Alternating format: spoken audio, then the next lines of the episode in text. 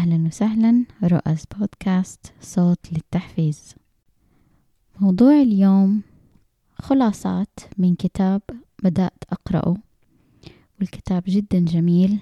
الكتاب عنوانه Be Water My Friend. الكتاب كتبته ابنة بروس لي اسمها شانون لي. الكتاب باختصار إنك كيف تكون قوي وتكون نفسك تعرف نفسك وتقدر تتخطى العقبات والمشاكل وكيف تكون ملتزم بإنك تشتغل على نفسك كل يوم. في مقولة لبروسلي بيقول إنه ناس كتير ما يعرفوا أو ممكن ما يصدقوا هذا الشيء لكن قضيت ساعات طويلة أشتغل على نفسي إلين تصير مثالية. وطبعا القصد من هذه الجملة مو بس جسمه مو بس مهاراته القتالية حتى عقله وكيف يسيطر على أفكاره ومشاعره. من أهم الأفكار اللي في الكتاب إنه تعمل آه، خيال معين أو صورة معينة لفين تبى توصل في المستقبل. تبى شخصيتك توصل لفين أو تبى نفسك تحقق إيش بالضبط.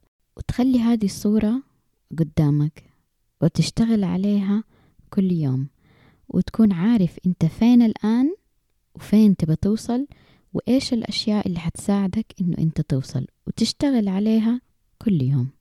فكر في إيش هي الإمكانيات اللي عندك. فكر كيف تطور مهاراتك وإمكانياتك العقلية عضلاتك عشان توصل. كل شيء موجود في شخصيتك تطوره عشان توصل للمستوى أو للمكان اللي أنت تبغاه أو تشوفه لنفسك والشيء اللي تبى تحققه في حياتك. كيف تقدر تدمج شخصيتك مع هذه القوة عشان توصل لنتيجة تعتبر نجاح تعتبر وصول لهدف اشتغلت عليه لوقت طويل وتحس بطعم النجاح؟ كيف تملي نفسك بهذه الطاقة اللي ترفعك وتخليك تشتغل كل يوم. بي واتر أو خليك زي الموية. هي فلسفة لبروس لي أو طريقة تفكير. وما كانت تنطبق بالنسبة له بس على الفنون القتالية لكن حتى على التحكم في العقل والأفكار وتطوير الشخصية. سواء مع نفسنا أو مع الناس أو مع الشغل أو أي ناحية من نواحي حياتنا. الفلسفة تقول صفي عقلك خليك بلا شكل وخليك زي الموية. بالنسبة لبروس لي الفنون القتالية هي مش فقط نتيجة لممارسة وانضباط يومي من التدريب والتمارين إنما هي تجسيد مثالي لضبط النفس وتنمية الشخصية بشكل يومي. في كل فصل في هذا الكتاب بتتكلم آه، ابنة بروس لي عن حياته وعن طريقة تفكيره والفلسفة اللي كان عايش بيها لتنمية شخصيته كل يوم وإنه يقوي نفسه وإنه كيف يشتغل على تطوير نفسه بشكل يومي إلين يوصل للشيء اللي هو يطلق فيه كامل إمكانياته. وإنه كيف يحقق نفسه أو يوصل للتحقيق الذاتي اللي يكون راضي فيه عن نفسه. فهو الكتاب بيقول لك طريقة حياة أو فلسفة للحياة إنه كيف ممكن نعيش كل يوم بأي عقلية أو بأي منظور. في كل فصل من هذا الكتاب بيعطينا دروس من حياة بروسلي وكيف تأثير فلسفة be water على الحياة اليومية وعلى أساسيات هذا الفكر إنه كيف يكون منهج أو طريقة للحياة. وطبعا هو يعني بيعطينا إلهام كبير إنه كيف إحنا ننظر لحياتنا بعيون جديدة أو بعدسات مختلفة. إننا نشوف إنه كيف ممكن نغير نفسنا كيف نتخيل أنفسنا بطريقة وبطاقة أقوى إنه نعمل تغيير جذري في حياتنا. الموية مع نعومتها لكن فيها قوة. والماء مع انسيابه ونعومته وخفته إلا إنه عميق. والحياة زي الموية بالضبط. الحياة فيها فرحة ولكن فيها حزن. الحياة حلوة لكن بيصير فيها مشاكل أو متاعب أو عقبات. وأحيانا بنحس إنه الحياة من كتر المشاكل في بعض الأحيان نحس الحياة إنه صارت وحشة. وما نبى نكون فيها.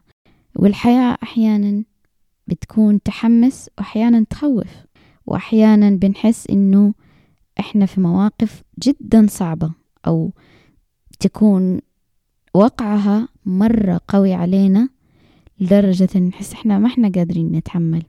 إذا رفضنا إنه إحنا نتقبل طبيعة هالحياة إنه هي متغيرة معناته إحنا عمرنا ما حنوصل لأبعاد أو مستويات أعلى من بعد ما نلتزم بتطوير أنفسنا.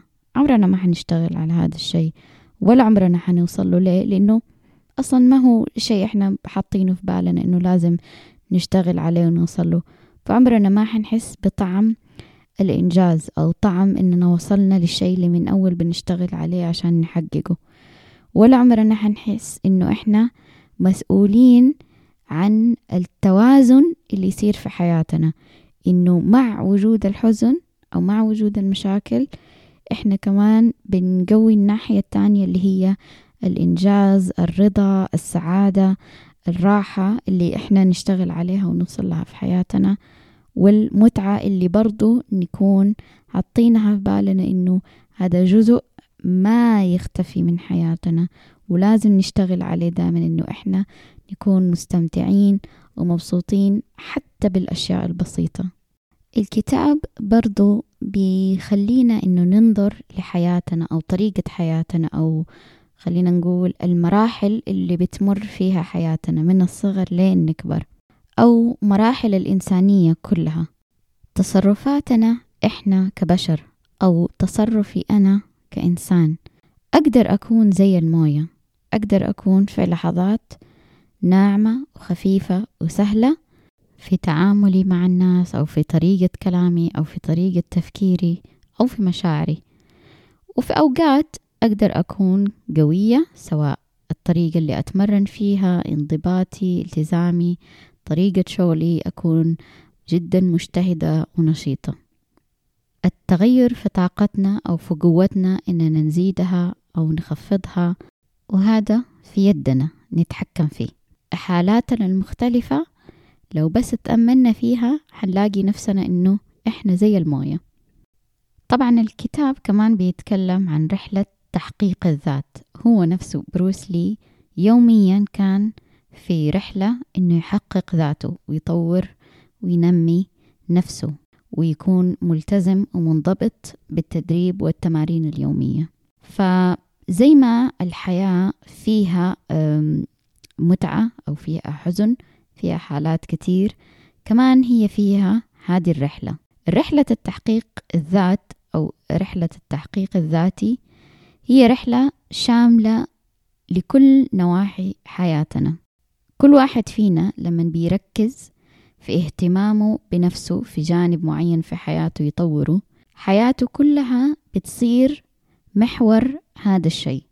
يعني من يوم ما يصحى إلين ينام هو مركز على هذا الهدف يفكر فيه يشتغل عليه يبحث عن معلومات عن هذا الهدف أو يبحث عن أشخاص ممكن يعطوله معلومات معينة أو فوائد معينة أو مساعدة بطريقة معينة إنه يوصل لهذا الهدف. فبيكون الإنسان عايش في التزام يومي أو انضباط نفسي أول شيء مع نفسه ويكون هذا الالتزام شيء يعيشه الإنسان في أعماق شخصيته. يوصل إنه هذا التزام وإخلاص من الإنسان كل يوم عشان يعمل تحقيق لذاته. من الأفكار الثانية اللي في الكتاب اللي هي الكوب الفارغ. مين يقدر يحول الماء المليء بالطين لماء صافي؟ لو الماء فضل ساكن ما يتحرك حيصير صافي من نفسه. مين يقدر يكون في حالة الراحة وهدوء؟ بيتكلم هنا عن التأمل أو الطريقة اللي إحنا بكل هدوء نصفي ذهننا فيها ويكون في حالة وعي وتأمل تام. نكون مرتاحين وهادين وساكنين زي الموية. وتشبيه إنه سكون الماء الماء لما يكون ملوث بالطين لما يثبت الطين بينزل على تحت فالماء بيتحول بيصير صافي.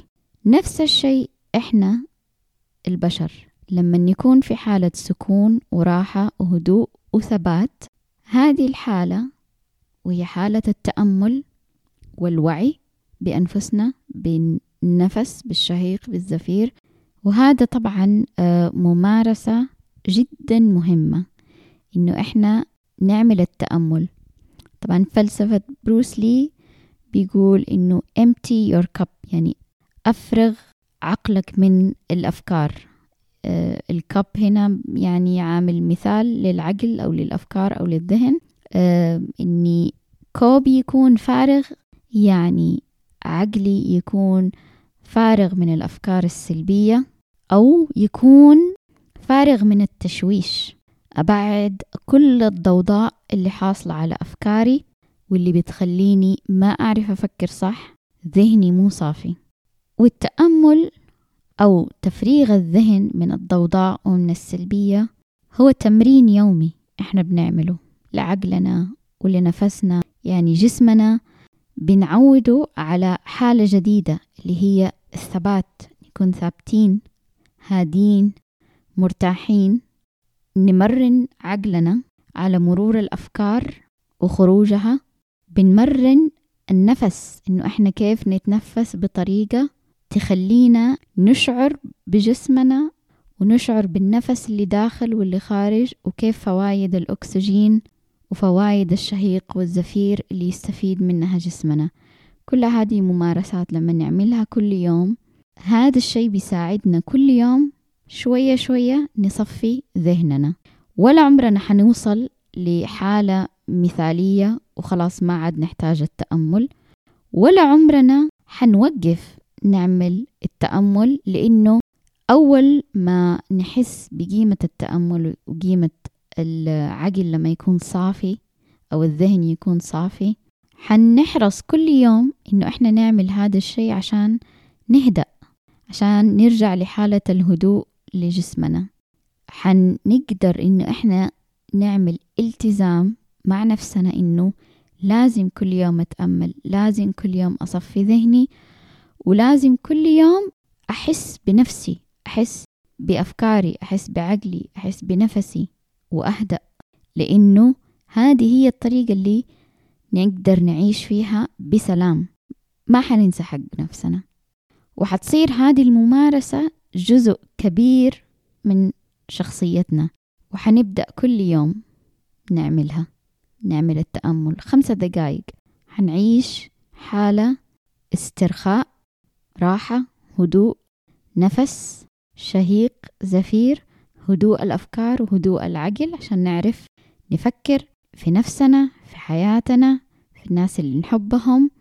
طريقة واضحة وهادية ونعرف إيش نبى نعمل في حياتنا ونعرف نبى نوصل لإيش ونعيش في سلام مع نفسنا وإحنا مرتاحين.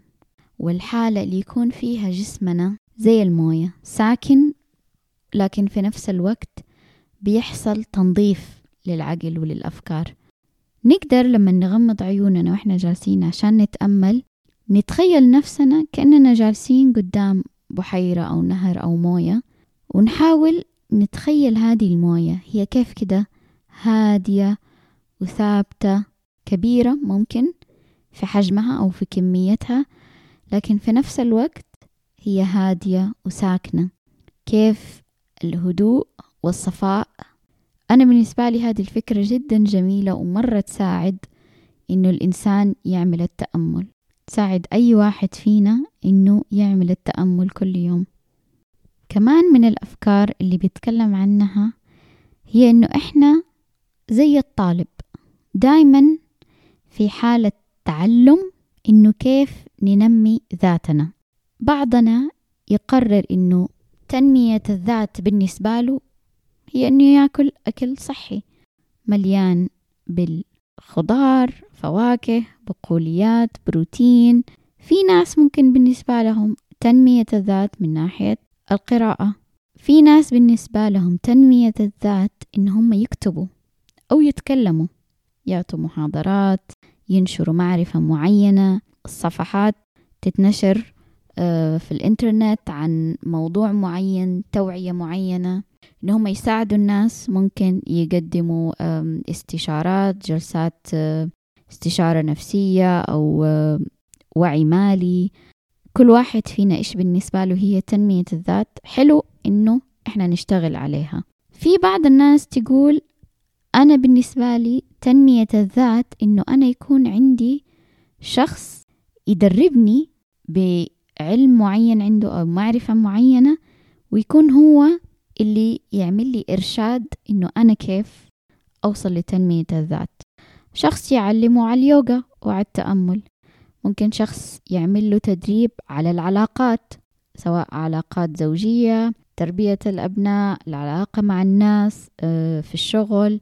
مرة أخرى إيش ما يكون النوع أو الناحية اللي إحنا حابين نشتغل عليها كتنمية الذات فهي حاجة كويسة وإيجابية في رحلة حياتنا اللي إحنا بنحاول نحقق فيها ذاتنا. بنفهم آه، آه، صفات القوة اللي في شخصيتنا وبنفهم الضعف اللي عندنا وبنشتغل على تطويره.